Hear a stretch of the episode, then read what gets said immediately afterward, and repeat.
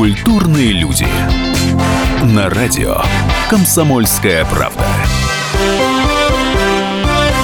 Здравствуйте, люди! Прямой эфир начинается, и сегодня, в конце концов, после многих месяцев, которые мы ведем программу «Культурные люди» на радио «Комсомольская правда», мы наконец-то решили выяснить, а что же такое культура? Что делает человека культурным, а что притворяет его в бескультурное существо? И поможет нам в этом Павел Анатольевич Пожигайло, заместитель председателя Общественного совета при Министерстве культуры России. Более того, последние скандалы, установка доски памяти маршала Маннергейма в Петербурге, а в Москве скандальнейшая выставка Джока Стёрджеса, которая была, как вы помните, перекрыта некими общественными активистами, и сейчас э, Центр фотографии имени братьев Люмьер на, эм, на острове в, на Красном Октябре в центре Москвы, там сейчас эта выставка закрыта, хотя э, до того, как Э, возник э, в интернете этот скандал. В общем-то, никто знать не знал об этом Стерджисе, никто знать не знал вообще о центре братьев Люмьер. Вот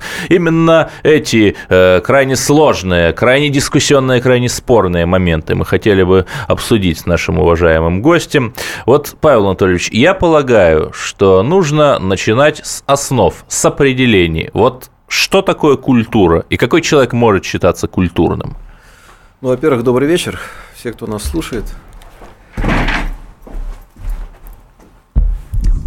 Говорить. Да, добрый вечер, все, кто нас слушает.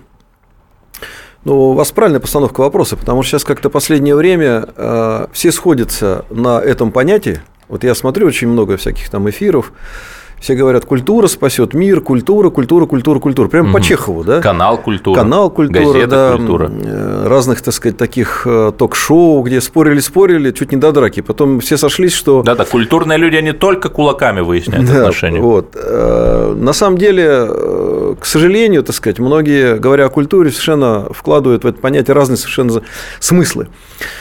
Я могу апеллировать к определению, которое было в античной Греции – собственно, э, культуру или колери э, слово в древнегреческом языке имело очень много значений, в том числе это имело отношение к сельскому хозяйству, скажем, да, культура Но культус, культивация. Да. Очень часто это слово переводят, имею в виду предметы, о котором мы сегодня говорим, как возделывание.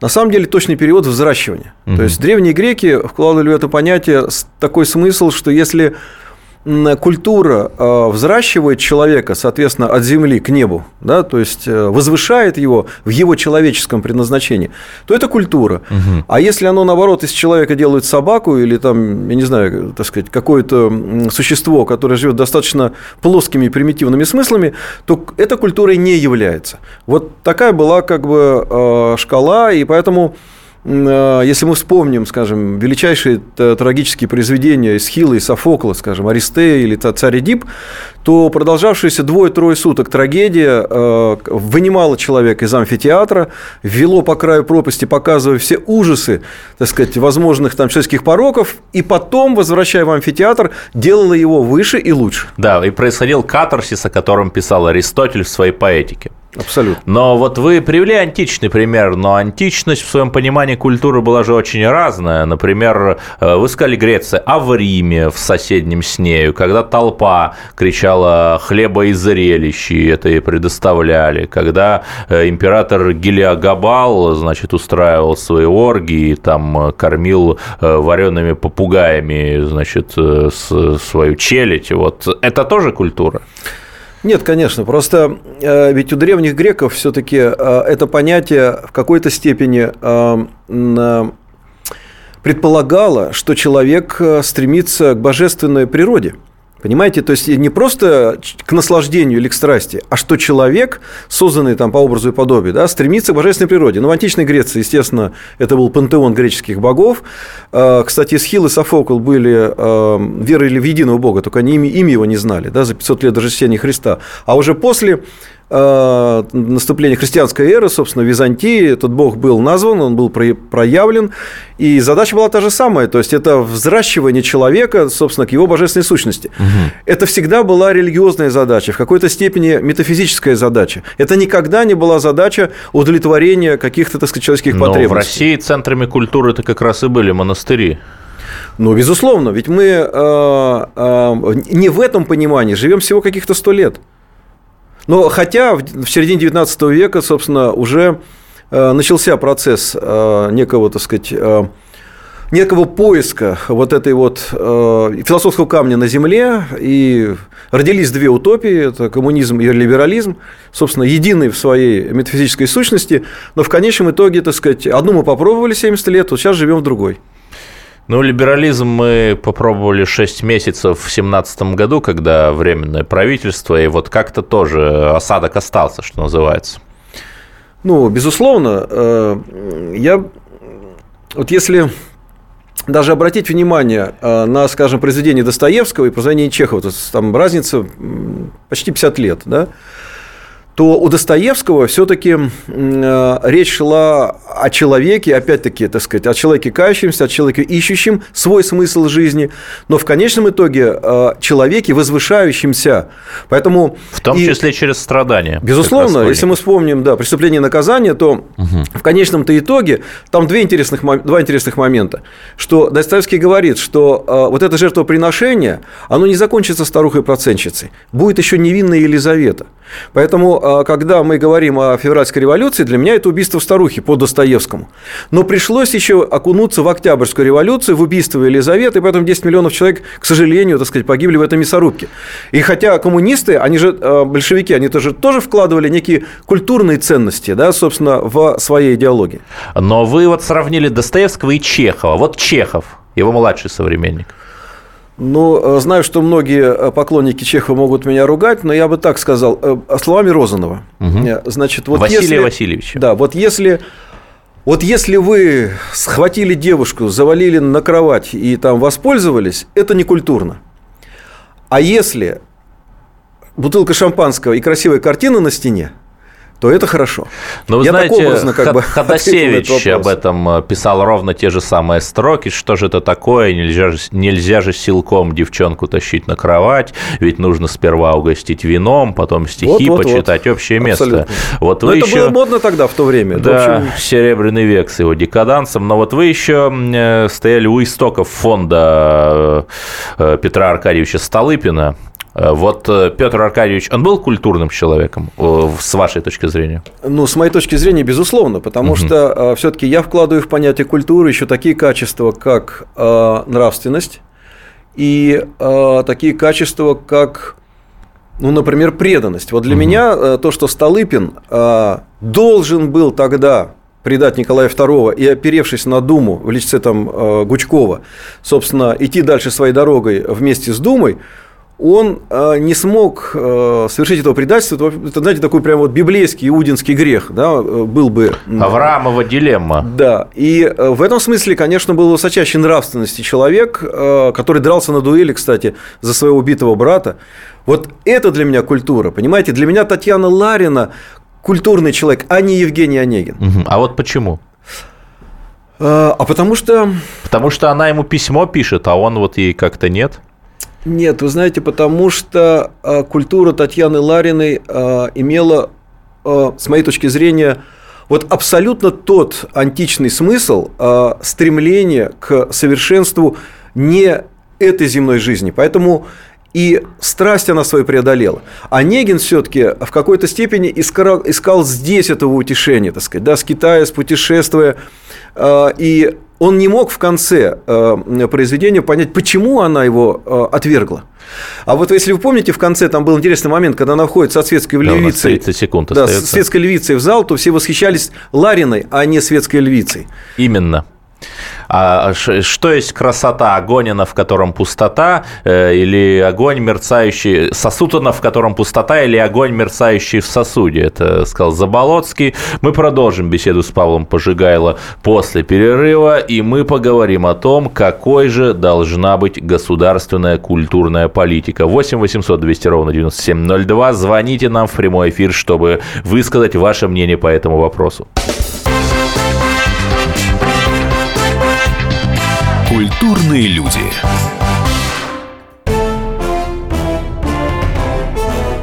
Товарищи солдаты и офицеры российской армии. Полковник Баронец разрешает обратиться. Звоните и задавайте накопившиеся вопросы. Угроза НАТО, жилье для военнослужащих и перевооружение России. Обо всем этом Виктор Баранец знает лучше других. Программу «Военный ревю» слушайте по будням с 5 вечера по московскому времени.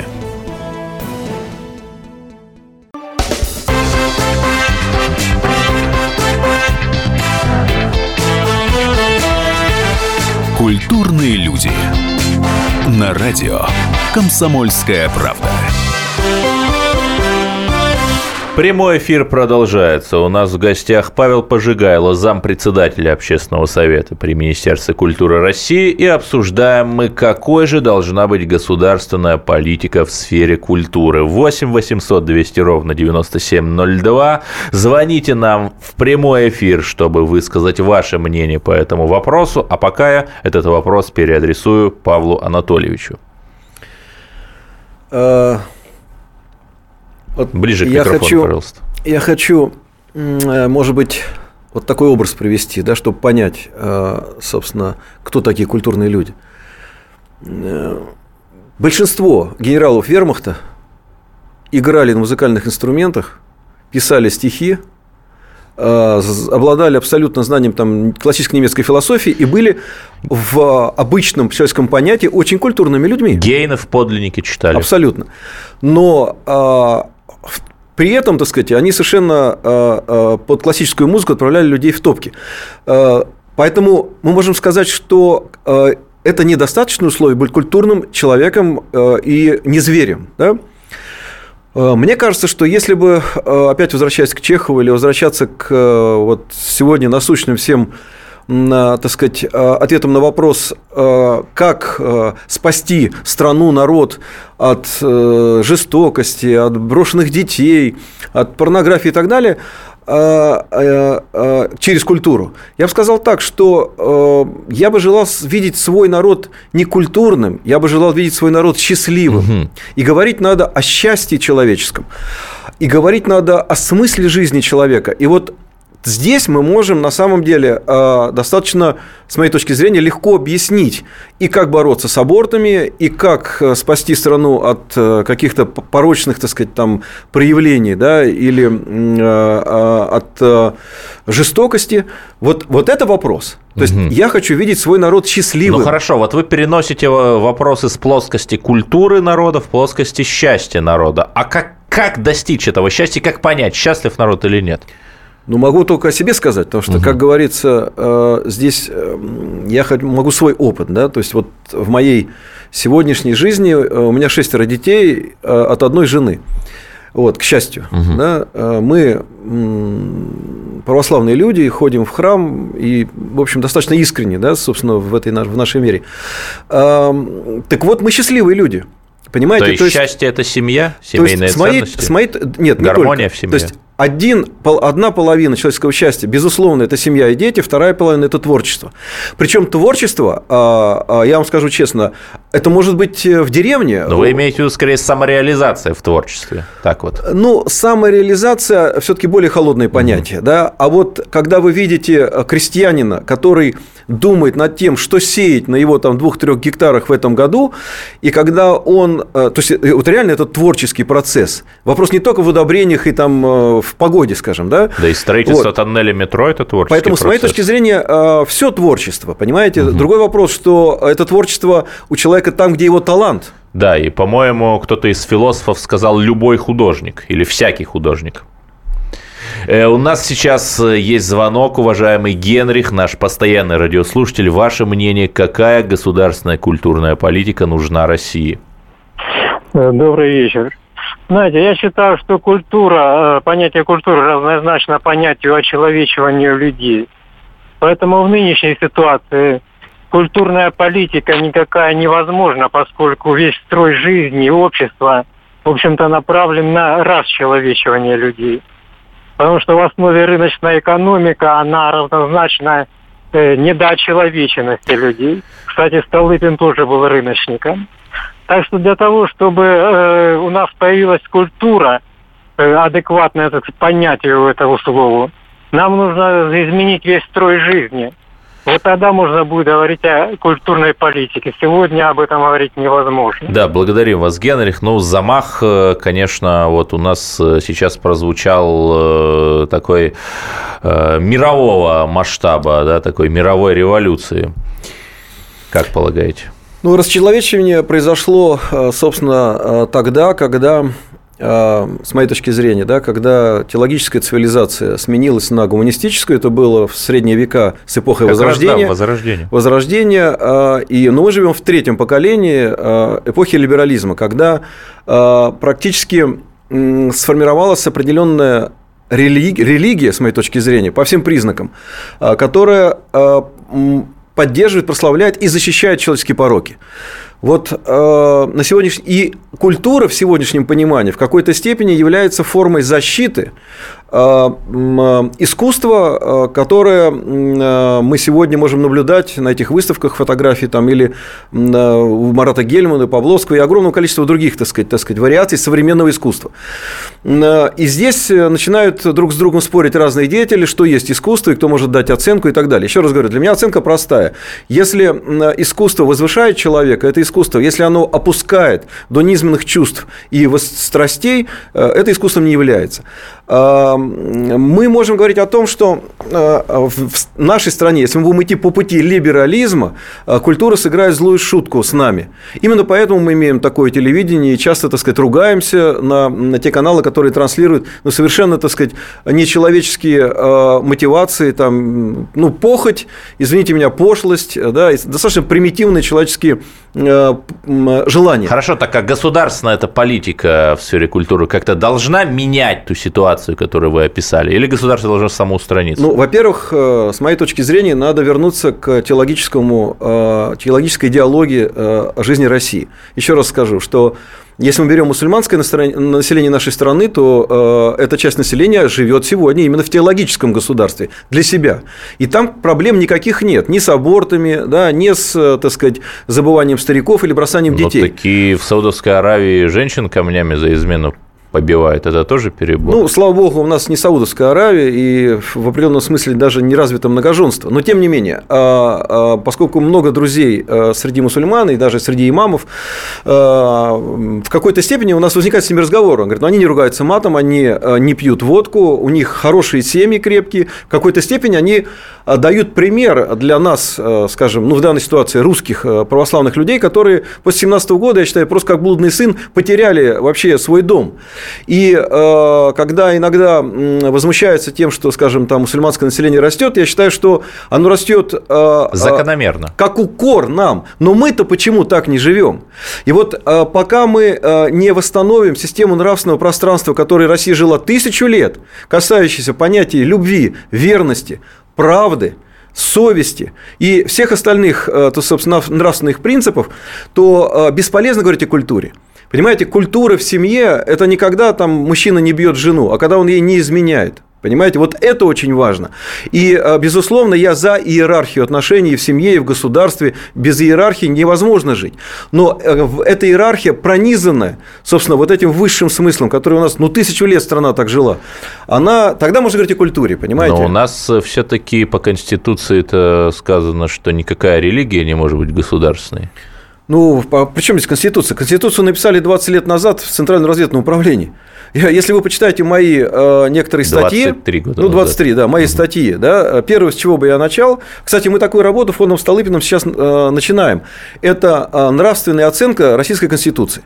Угу. Вот если отбросить все там популистские всякие дела, а оценить ее с точки зрения нрав, нравственных критериев, то, конечно, я считаю, это антироссийская конституция, которая, так сказать, в какой-то степени Э, стабилизирует да, наше состояние вот в 145-миллионной стране с огромным количеством всяких а вот пороков. Это мы очень интересную тему затронули, а может быть вы скажете, какие конкретно статьи Конституции с, по вашему точке, с вашей точки зрения не соответствуют нравственным критериям? Ну, первое – запрет на идеологию. То есть, угу. э, в этом смысле э, запрет на идеологию в какой-то степени – это детский дом для ребенка. Понимаете, вот э, э, э, и э, для меня идеальная, э, скажем, ну если серьезно говорить, философская база э, для э, Конституции – это домострой, как, как это не смешно или странно звучит. Кто читал эту книгу не по, так сказать, пьесам Островского, да, собственно, а в оригинале. 15 секунд до перерыва. Да, это, это, я считаю, там идеальным образом расписана иерархия отношений государства, народа и семьи. Вот, поэтому домострой мог быть основой. 8 800 200 ровно 9702. Звоните в наш прямой эфир и выскажите свое мнение на тему, какой же должна быть государственная культурная политика. У нас в гостях зампредседателя Общественного совета при Минкультуры России Павел Пожигайло. Продолжим после перерыва.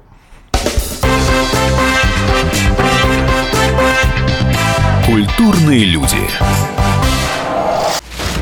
Разгадать планы Владимира Путина не под силу даже западным спецслужбам. Но я, Эдвард Чесноков, знаю, чего хочет наш президент на самом деле.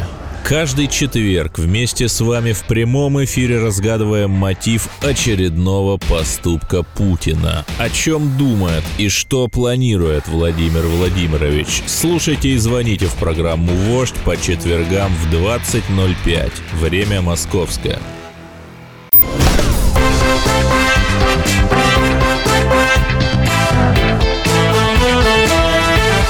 Культурные люди. На радио Комсомольская правда. Прямой эфир продолжается. Мы с Павлом Пожигайло, заместителем председателя Общественного совета при Министерстве культуры России, говорим, как это нетрудно догадаться о том, какой должна быть государственная политика в сфере культуры. И 8 800 200 ровно 9702. Мы знаем, что у вас, дорогие радиослушатели, есть, конечно же, свое мнение, какой эта государственная политика в сфере культуры должна быть. Ну, так звоните и высказывайте его. Я, конечно, не могу не задать вопрос, который, может быть, моему гостю будет неудобен, раз уж мы говорим о госполитике в сфере культуры, то не далее, как летом сего года в Петербурге на Захаревской набережной была открыта мемориальная доска памяти маршала Карла фон Маннергейма, который участвовал в организации блокады Ленинграда и был вычеркнут из списка военных преступников после войны только по милости Сталина. И что самое, я не скажу плохое или хорошее, но самое резонансное, это то, что на церемонии открытия той самой мемориальной доски в Санкт-Петербурге, которая вызвала столь большие прения среди общественности, присутствовал и руководитель Министерства культуры господин Мединский.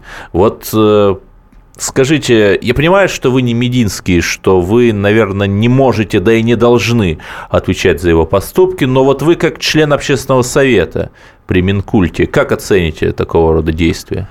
Ну, я оцениваю их негативно, потому что, с моей точки зрения, это провокация. Я против того, чтобы все время э, стране подбрасывали вот эту баррикаду, белые, красные. Абсолютно. Вот, потому что я понимаю, почему Энергема повесили там э, доску, ну, потому что до революции, собственно, он был э, человеком достаточно заслуженным. Да. Он был одним из самых результативных да. генералов русской армии, только вот с Гитлером сотрудничал. Вот. Какая незадача. Да, и поэтому, ну зачем? Разве у нас мало? Вот и ваш покорный слуга угу. долго обивал кабинеты, чтобы повесить доску Леониду Ильичу Гайдаю. И мы это сделали вместе с Димой Харатяном, там, Аркадием Ининым и, и, и Владимиром Который, Этушем. всю войну прошел. Да, всю войну прошел. И сделали на собственные средства, так сказать, да, так и не, и не получив поддержки. Вот э, Гайдаю, да, да, и вообще и парк можно было сделать э, Гайдаю, потому что Э, ну, причем здесь Маннергейм? Угу. Вот мои дети э, комедии Гайдая наизусть все знают. Да, Знаете, все их знают. Вот, поэтому... Потому что гениальное произведение. Да, с моей точки зрения, это просто ну, какие-то провокации, как угу. я также, так сказать, например, в общем-то, не поддерживаю, там, например, строительство памятника Владимира в Москве. То есть для меня это немножко... Владимиру Святому. Да, с, еще раз говорю, несмотря на то, что я православный человек, угу. именно потому что все-таки провокативно все выглядит, понимаете? У нас есть... Вот пример вам. «Сокол». Да, когда я был председателем комиссии по культуре общественной палаты, мы э, отвоевали, точнее, э, смогли э, отменить постановление московского правительства о строительстве торгового центра на Соколе на кладбище героев Первой мировой войны, где лежит 17... Сокол – это район города Москвы, 7... я поясняю. 17 тысяч солдат и офицеров там лежит, и там должен был быть торговый центр. И вместе с местной общественностью, в общем, на грани фола, да, мы все-таки заставили власть отменить это решение. Так давайте там поставим памятник. Там, там реально в 7 слоев лежат э, солдаты и офицеры, да, так сказать, и практически на этом месте гуляют собаки, ничего нет. Э, да, все-таки, Павел Анатольевич, если... Я понимаю, что я не могу вас об этом просить, но, может быть, вы, как человек, состоящий в общественном совете при Министерстве культуры, как-то поднимете вопрос с Владимиром Ростиславовичем, я Мединского, я имею в виду, чтобы, ну, обозначили свою позицию по поводу этой доски, потому что э, это же используют как тараны на государство российское и на самого Мединского, да, почему мы восхваляем э, приспешника Гитлера. Имеется фотографии, где он Гитлеру руку пожимает, понимаете? Э, вот могу ли я вас об этом попросить? Я сегодня увидел, была коллега, я, к сожалению, не знал э, этого факта. Э, безусловно. Э, ну, я думаю, что вот вам следует все, конечно, изучить не только с моих слов, но и подробнее там из публикаций в СМИ, что там было. Но мы надеемся, что так или иначе этот вопрос э, не будет оставлен в небытие. И у нас есть звонок, у нас дозвонился Юрий. Ваше мнение? Да, доброй ночи, почти уже, да, уважаемый комсомолка, ваш постоянный и слушатель, и читатель, врач Артамонов Юрий Анатольевич Москва, 75 лет. Вы знаете, я вот э, так бы сказал э, свое скромное определение культуры. Культура – это все то, что дает человеку желание жить, становиться добрее, желание приносить добро другим при осознании скоротечности и кратковременности этого дара жизни. Вот, я бы так определил. Вы знаете, я вчера слушал выступление нового депутата Елены Емпольской по радио. Вы знаете, я с ее мамой работал 30 лет. Она медик, мама. Но дочка, она вчера на меня произвела великолепное впечатление. Она как раз изложила программу какую она, она мечтает, так сказать, возглавить, ну, не возглавить, а работать в области культуры, потому что она, по-моему, была редактором газеты «Культура». Я, правда, да, она действительно была редактором газеты никогда «Культура». не читал.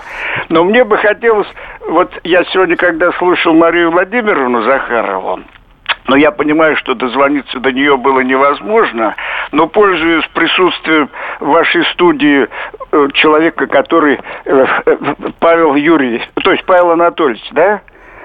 Павел Анатольевич. Да, Пожигайло, наш да, гость. Да, я хотел бы, вы знаете, что с большой тоской вспоминаю э, времена, когда я... Я очень люблю иностранные языки, они меня всегда спасали в жизни. Пять штук я за свою жизнь. Да, лингва латина эст нон пенис канина. Вот, ой, не, крону, лингва, это, спасибо вам, что вы мне прямо бальзам. Но я, знаете, вспоминаю времена, когда в киосках я мог купить и венгерскую, я сейчас очень люблю венгерскую, и венгерскую газету «Нэп Собачак», и немецкую да, газету. Да, только сейчас любой человек может выйти в интернет и а все вы это знаете, без всяких а я киосков. вот люблю газету, я ее люблю между делом где-то, вы знаете, не, не вдаваясь в детали, и английскую, я помню, и американскую. Вы знаете, вот моя мечта, чтобы я опять все-таки, несмотря на 75 лет, дожил до того времени, когда я бы смог купить газету эту, любую, какую я хочу.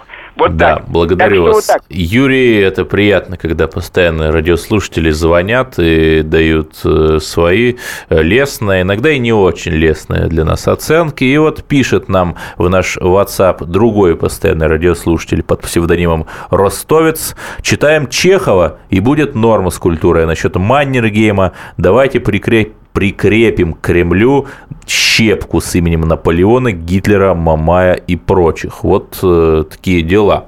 Э, Все-таки возвращаясь непосредственно к нынешнему э, скандалу, другому скандалу, о котором мы заговорили в начале, это выставка фотографа с очень спорными фотографиями и спорным биографическим путем. Я имею в виду Джока Стерджеса.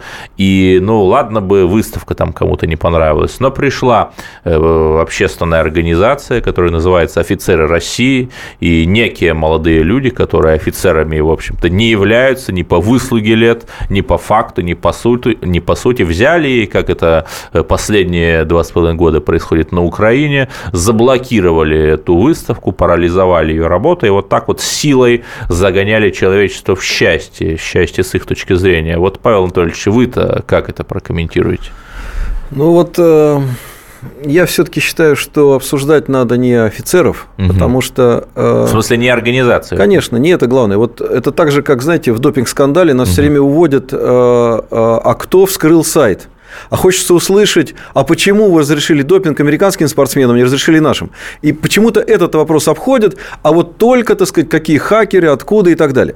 Значит, меня мало интересуют офицеры России в этом смысле. Это угу. достаточно простой вопрос, связанный с работой правоохранительных органов и с законностью, которая определяет эти органы. Угу. У меня другой вопрос важен. А, Все-таки возникновение такого рода реакции на эту выставку.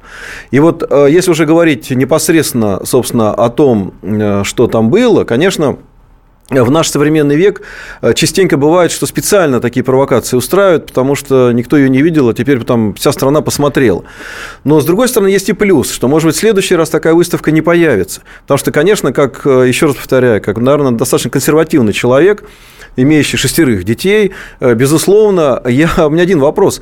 А зачем это, эти обнаженные девочки? Что хотел художник? Ведь у, каждой, у каждого творчества есть задача творческая.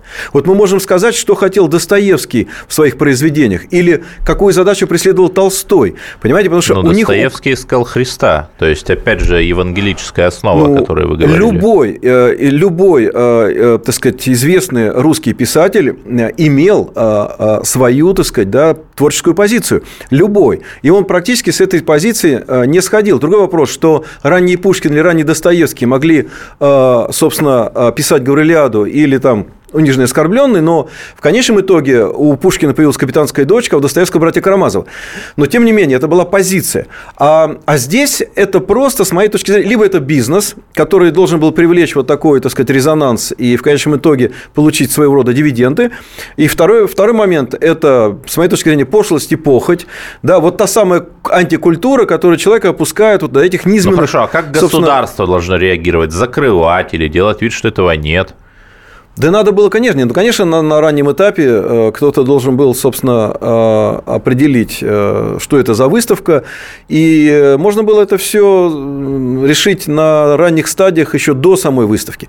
Здесь, конечно, есть несовершенство закона. Я вам скажу, что в России я был первым, так сказать, человеком в должности замминистра статс-секретаря, который написал... Министерство культуры. Министерство культуры, да. Это, это еще в нулевые было. 2006-2008 угу. год. А, который написал закон об ограничении порнографии и эротики, собственно. Да? Вот с этого началась э, нормативно-правовая а работа а закон был в определении. Принят?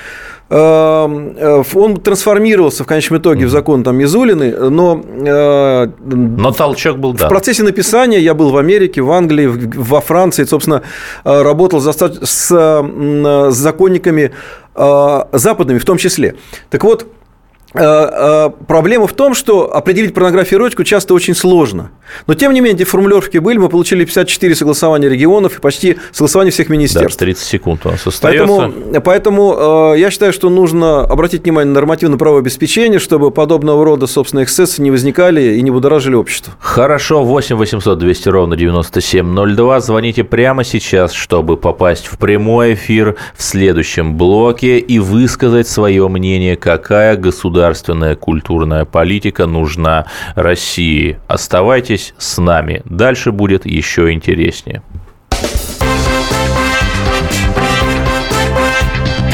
Культурные люди.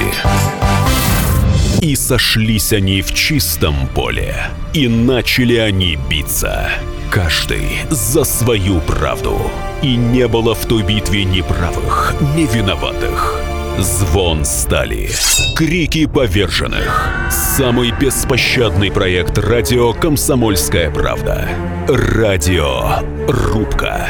Столкновение взглядов, убеждений и принципов. У гостей в студии всегда полярные мнения. Слушатели участвуют и голосуют. Нам есть о чем поспорить. Остро, жестко, жестоко.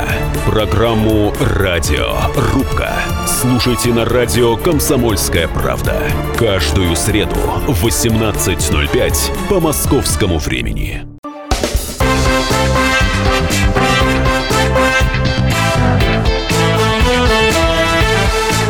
Культурные люди. На радио «Комсомольская правда». Прямой эфир вступает в заключительную фазу. Мы обсуждаем культурную политику государства российского, какая она есть и какой она должна быть. И помогает нам в этом наш гость Павел Пожигайло, зампредседателя общественного совета при Минкультуре РФ. И вот у нас уже есть звонок. Сергей, вы на линии. А, добрый вечер. Во-первых, я хочу очень поблагодарить ведущего, а, что пригласили такого, можно сказать, правильно, в полном смысле слова человека. Многодетный, религиозный, придерживается э, домостроя, благодаря которому Россия наша э, расцвела и стала такой великой. Э, значит, по поводу культуры, я хочу сказать классическое определение, а потом скажу, какая бы у нас культура должна быть, вкратце. Это совокупность, культура, совокупность материальных и духовных ценностей, созданных человеческим обществом и характеризующих определенный уровень развития общества, различает материальную и духовную Ой, ну это вот вы читаете по писанному, вы от себя скажите, а вот я, какой а политика это должна быть? Ну и, в принципе, культура, она носит э, классовый характер, например, особенно в капиталистическом обществе обществе.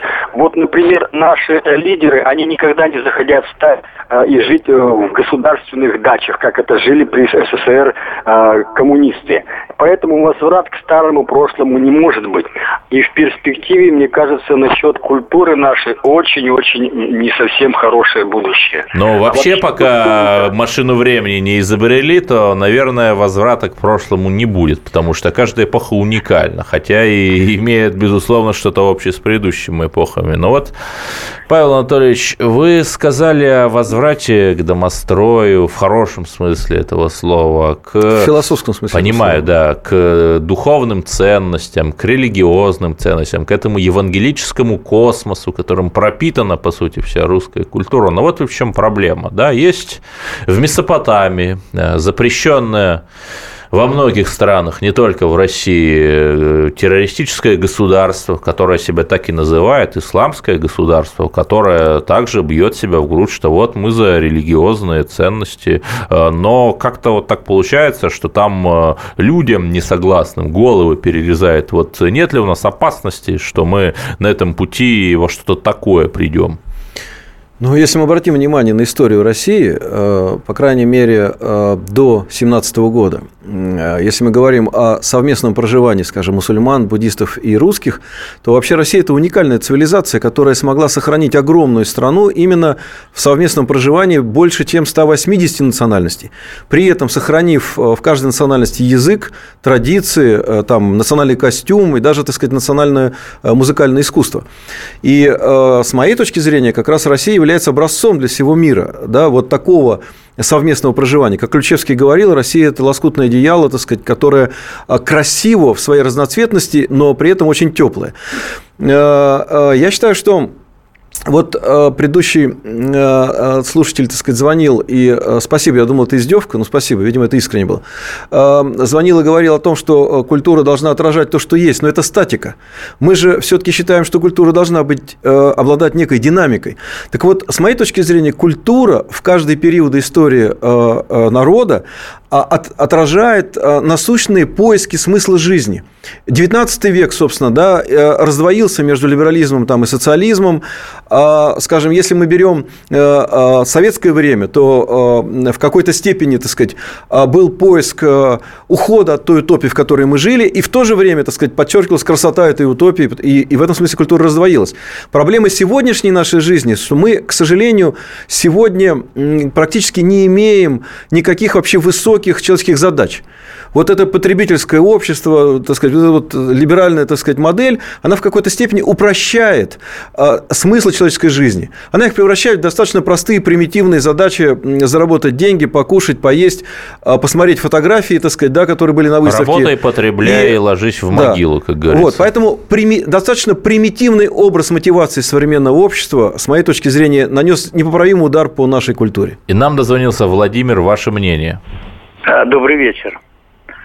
А, мне скоро 70, и недавно, месяца три назад, я попросил сына, чтобы он мне купил диск э, «Преступление и наказание» и другие произведения Достоевского. Вы про аудиокнигу? Э, да. Э, и вы знаете, когда я дочитал «Преступление и наказание», у меня потекли слезы. Вот у меня сейчас сын, дочь, две внучки, внук – и они, слава богу, телевизор не смотрят. Я вот хотел бы такой вопрос, чтобы Павел ответил. Э, телевизор нельзя включать, потому что там льется что-то непонятное э, для нормального человека. По радио включаешь убийство, изнасилование, аварии. Почему на нас вот катится даже вот сейчас кризис вместо доброго чего-то, все негатив идет? Вот Но есть телеканал «Царьград» о духовных ценностях. Это я все-таки в защиту нашего телевидения скажу. Ну, на Царьграде я частенько появляюсь, так что смотрите Царьград. А, действительно, вот поскольку, э, почему я говорю про шестерых детей, потому что э, все-таки шестеро – это достаточно интересное очень количество детей, потому что они все разные. И э, мы стараемся делать так. Мои дети любят Гайдая, наизусть знают «Джентльмены удачи», мы с ними говорим на серьезные темы, ну, по крайней мере, там, с 12-15-летние. Они Э, начинают читать Достоевского, но поскольку сам э, иногда читаю лекции по Достоевскому, то, конечно, у меня есть возможность объяснить им на их детском языке, собственно, где рождается преступление, где происходит поражение духа, что такое убийство старухи, и как через страдания и покаяние человек, собственно, э, приходит к совершенно своему личному, собственному, изначально чистому человеческому существованию. А, они читают книги, причем а, я сделал так, что вначале появился Майн Рид, как и мы, да, Конан Дойль, а параллельно они смотрели на дисках фильмы наш, нашего Шерлока Холмса. То есть в какой-то степени телевизор они не смотрят, но мне кажется, что в советский период, слава богу, было произведено такое количество фильмов, мультфильмов и Э, и написано э, э, книг, что хватит еще там на 100 лет. Как когда-то мне сказал Хамдамов Рустам, кто знает, есть такой известный художник, мыслитель, что, говорит, Павел, сейчас пауза в искусстве. Понимаете, потому что все опустилось ниже пупка, к сожалению.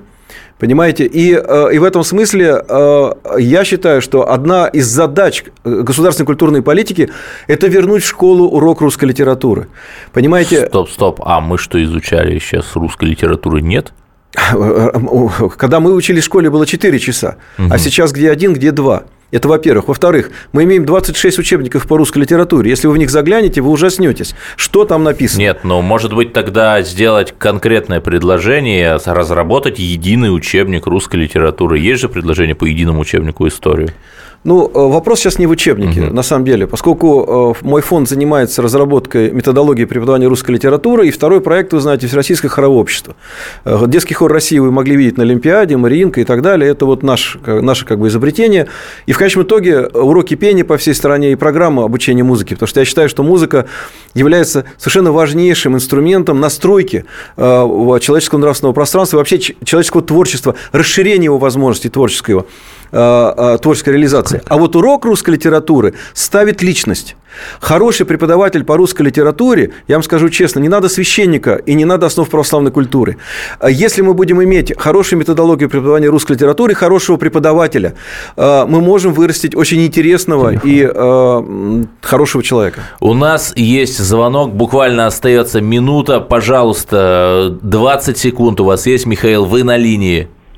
А, здравствуйте, добрый вечер. Добрый вечер. Я хотел бы заметить, что культура как религия является инструментом или способом а, а, консолидации общества. То есть, э, когда несколько человек действуют э, согласованно. И э, если, так сказать, пропустить все остальное, то этот же можно использовать и для развала общества. И в связи с этим э, у меня такая мысль, то почему вот на эту скандальную выставку, которую запрещали, вместо этого не требовали с посетителей справки из э, соответствующего медицинского учреждения и не пускали по, по э, паспортам как, допустим, в самолет, чтобы мы знали, что если потом что-то случится, то что этот человек ходил на выставку, и это сказалось на его психике. Но пусть что... это останется риторическим вопросом. У нас, э, к сожалению, остается минута. Павел Анатольевич Пожигайло у нас на линии. И все-таки давайте подведем некий итог. Есть ли надежда, что наша культура будет работать на возвышение человека, а не на его принижение? Ну, формально, смотрите, принято основа культурной политики, просто, наверное, не все это знают. Да? Это что, это закон или Нет, это основа стратегия? культурной политики, э, собственно, это основные принципы государственной культурной политики. Полтора года назад был указ президента угу. и приняты. Угу. При нашем участии, кстати, э, упоминаемая Елена Импольская тоже принимала участие в создании основ культурной политики. Значит, в этом году была разработана стратегия культурной политики. И сейчас речь идет уже о законе, о, о культуре, который должен появиться в ближайшее время, который, мне кажется, снимет очень много вопросов, которые возникают очень часто часто и в, в эфире, и в студиях, и вообще в человеческой жизни.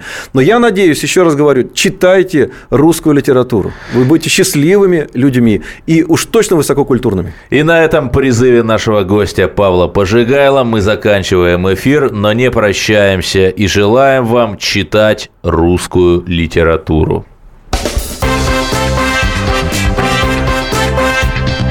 Культурные люди.